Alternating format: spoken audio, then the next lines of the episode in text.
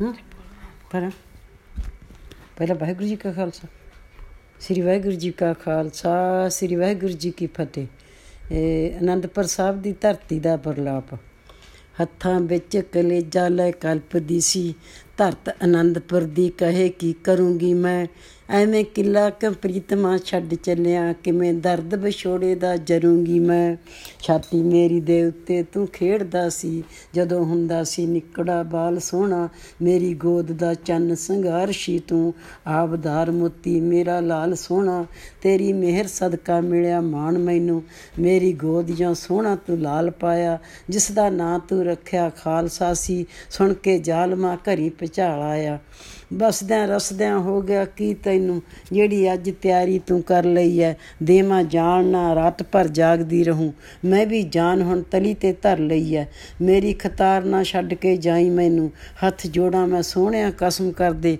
ਤੇਰੇ ਵਾਜੋ ਨਾ ਕਦੇ ਮੈਂ ਜੀ ਸਕਦੀ। ਪਹਿਲਾਂ ਜਾਣ ਤੋਂ ਮੈਨੂੰ ਤੂੰ ਭਸਮ ਕਰ ਦੇ।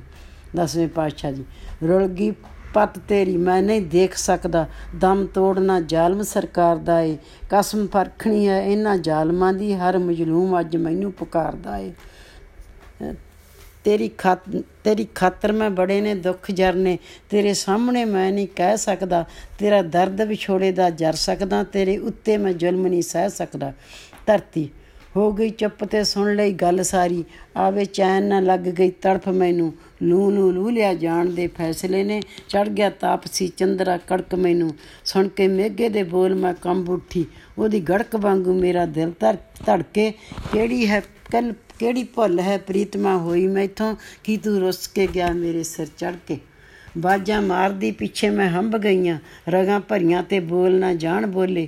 ਅੱਖੋਂ ਓਲੇ ਕਿਉਂ ਹੋ ਗਿਆ ਸੂਰ ਜਾਵੇ ਨੇਰ ਪੈ ਗਿਆ, ਮੇਰਾ ਤਾਂ ਜਿਸਮ ਡੋਲੇ।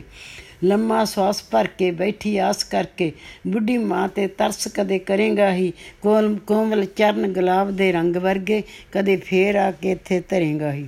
ਤੇਰੇ ਦਿਨੇ ਹੀ ਸੁਪਨੇ ਦੇਖਦੀ ਹਾਂ, ਕਲਗੀ ਵਾਲੀ ਹੈ ਕਦੇ ਦਸਤਾਰ ਦਿਸਦੀ, ਕਦੇ ਬਾਜ ਤੇਰਾ ਉੜਦਾ ਦਿਸੇ ਮੈਨੂੰ, ਕਦੇ ਨੀਲੇ ਦੀ ਤੇਜ਼ ਰਫ਼ਤਾਰ ਦਿਸਦੀ। ਤੇਰੇ ਭਰੇ ਪਰਿਵਾਰ ਦੇ ਕਰਾਂ ਝੇੜੇ। ਦੱਸਾਂ ਕਿਸ ਨੂੰ ਕੌਣ ਦੁੱਖ ਜਰੇ ਮੇਰਾ। ਬੁੱਢੇ ਅਰਸ਼ ਦੀ ਸੁਣ ਕੇ ਕਮਰ ਟੁੱਟੀ। ਸੁਣਨ ਵਾਸਤੇ ਕੋਈ ਨਾ ਕਰੇ ਜੇਰਾ। ਹੋਲਾ ਆਵੇ ਤਾਂ ਆਣ ਕੇ ਹੌਲ ਪਾਵੇ।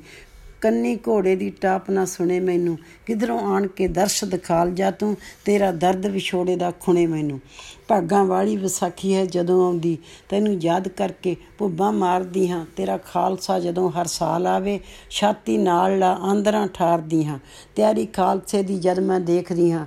ਮੈਨੂੰ ਜਾਪਦਾ ਸ਼ਾਇਦ ਤੂੰ ਵੀ ਆ ਜਾਵੇਂ। ਮੱਛੀ ਵਾਂਗ ਮੈਂ ਤੜਫ ਬਰਲਪ ਕਰਦੀ। ਸ਼ਾਇਦ ਠੰਡ ਕਲੇਜੇ ਤੂੰ ਪਾ ਜਾਵੇਂ।